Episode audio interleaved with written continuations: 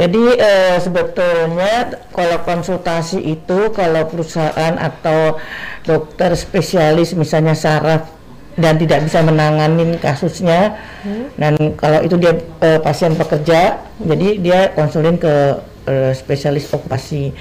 Nah, MCU dulu atau konsul dulu itu boleh bebas, bebas ya. Jadi maksudnya kalau konsul dulu itu kita sebut namanya HIRA. HIRA itu hazard identifikasi risk assessment. Jadi sebelum melakukan medical check up supaya perusahaannya itu tidak membuang uang dengan percuma, jadi harus pemeriksaan apa aja, misalnya di departemen A, misalnya satu perusahaan departemen A dia banyak debu, ya mungkin ditambah pemeriksaan spirometri. Tadi mungkin Dr. Astuti sudah menyebutkan bahwa ada standar. Kalau standar itu pemeriksaan fisik di ujung kaki, ya. Terus pemeriksaan darah lengkap, namanya darah lengkap, urin lengkap, sama radiologi itu yang standar. Nah, tetapi kalau mau yang sebetulnya akurat, makanya ditambah disesuaikan dengan tadi yang di asesmen tadi itu. Nah, yang bisa mengasesmen itu biasanya kalau nggak dokter spesialis okupasi adalah dokter yang magister kedokteran kerja. Jadi bisa tepat sasaran ya, dokter? Iya, jadi tepat sasaran. Sesuai paketnya tadi ya? Iya, jadi paketnya apa?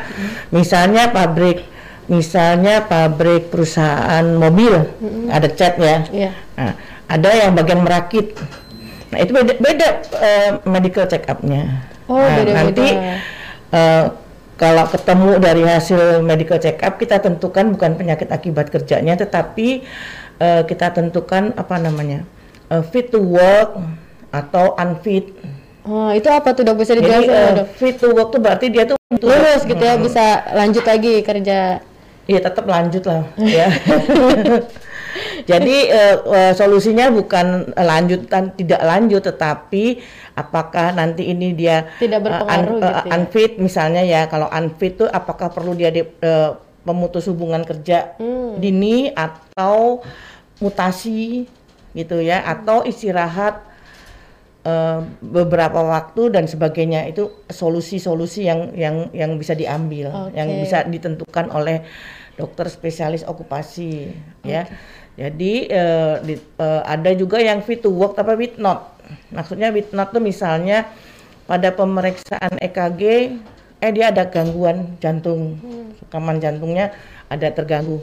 Nah, kita sarankan supaya penyakitnya tidak berlanjut, disarankan untuk dikonsulkan ke penyakit jantung. Atau misalnya banyak gigi lubang misalnya. Nah, akan juga kan konsulnya ke dokter gigi. Jadi penyakit gigi aja juga jangan dianggap remeh. Ya, karena itu bisa mempengaruhi produktivitas karena mengganggu absen. Kalau sakit gigi kan orang nggak mau masuk. Iya, bete gitu ya, bete mulut. Kayak kesenggol aja tuh langsung. Iya, jadi itu juga termasuk. Tetapi yang disebut penyakit akibat kerja sendiri adalah penyakit yang diakibatkan karena pekerjaan. Saya pernah punya kasus sampai 2 tahun diobatin TBC, dia nggak sembuh. Nah, dikonsulin ke penyakit okupasi karena memang banyak orang yang belum mengenal okupasi, oh dia mau koniosis karena itu. Jadi solusinya beda. Iya, obatnya beda ya dok ya? Iya, obatnya beda dan solusinya beda, gitu ya. Yang penting solusi, karena diobatin nggak sembuh kan pasien jalan terus penyakitnya. Di tempat yang sama. Untuk menghindari penyakit yang berlanjut, karena itu kan bisa menyebabkan kanker dan sebagainya. Waduh, bahaya banget ya kalau salah-salah solusi seperti itu. Jadi maka dari itu okupasi itu berperan di industri itu sangat pengaruh. Bisa mencegah penyakit akibat kerja juga, bisa mencegah kecelakaan kerja.